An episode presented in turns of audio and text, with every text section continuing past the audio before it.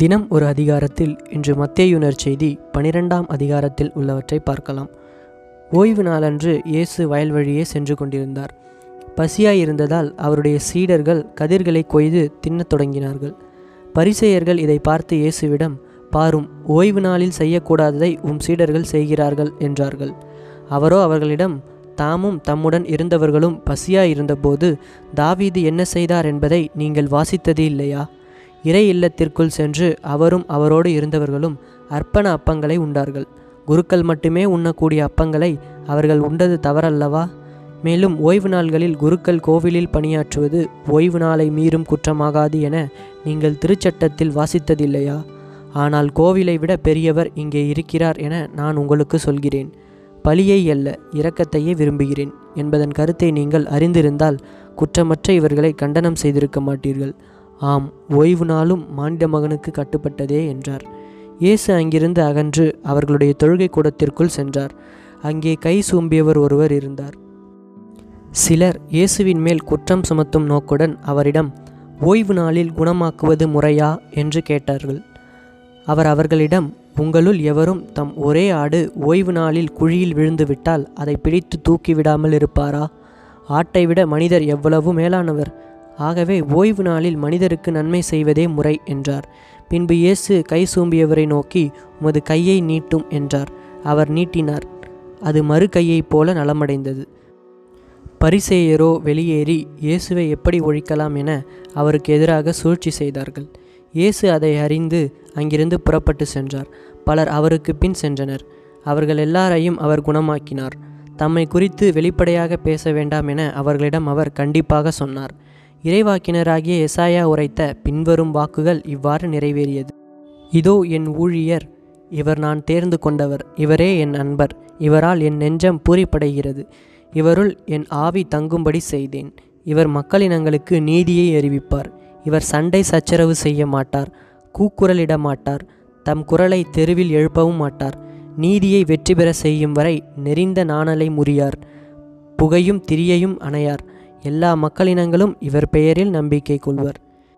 இதன் பின்பு சிலர் பேய் பிடித்த ஒருவரை இயேசுவிடம் கொண்டு வந்தார்கள். அவர் பார்வையற்றவரும் பேச்சற்றவருமாக இருந்தார். இயேசு அவரை குணமாக்கினார். பேச்சற்ற அவர் பேசவும் பார்வையற்ற அவர் பார்க்கவும் முடிந்தது. திரண்டிருந்த மக்கள் யாவரும் மலைத்துப் போய் தாவீதின் மகன் இவரோ என்று பேசிக்கொண்டார்கள் ஆனால் இதை கேட்ட பரிசேயர் பேய்களின் தலைவனாகிய பெயர் செபூலை கொண்டே இவன் பேய்களை ஓட்டுகிறான் என்றனர். இயேசு அவர்களுடைய சிந்தனைகளை அறிந்து அவர்களிடம் கூறியது தனக்கு எதிராக தானே பிளவுபடும் எந்த அரசும் பாழாய் போகும். அவ்வாறே தனக்கு எதிராக தானே பிளவுபடும் எந்த நகரமும் வீடும் நிலைத்து நிற்காது. சாத்தான் சாத்தானையே ஓட்டினால் அவன் தனக்கு எதிராக தானே பிளவுபட்டு போவான். அப்படியானால் அவனது அரசு எப்படி நிலைத்து நிற்கும்?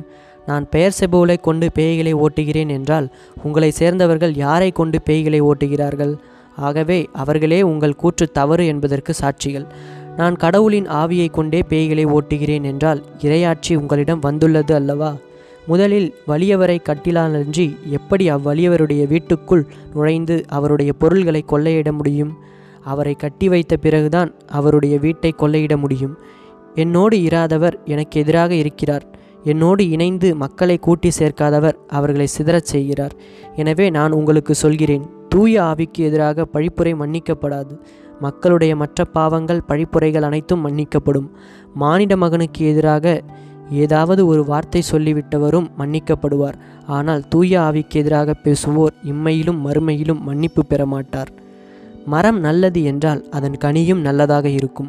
மரம் கெட்டது என்றால் அதன் கனியும் கெட்டதாகவே இருக்கும். மரத்தை அதன் கனியால் அறியலாம்.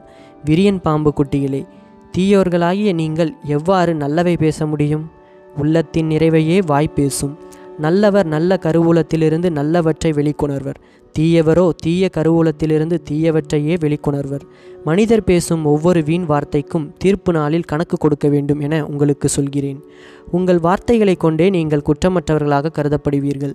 உங்கள் வார்த்தைகளை கொண்டே குற்றவாளிகளாகவும் கருதப்படுவீர்கள்.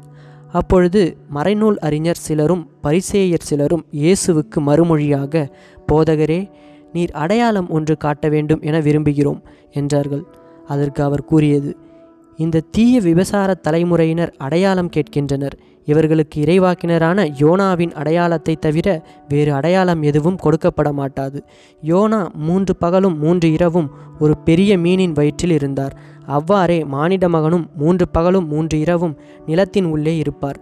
தீர்ப்பு நாளில் நினிவே மக்கள் இத்தலைமுறையினரோடு எழுந்து இவர்களை கண்டனம் செய்வார்கள்.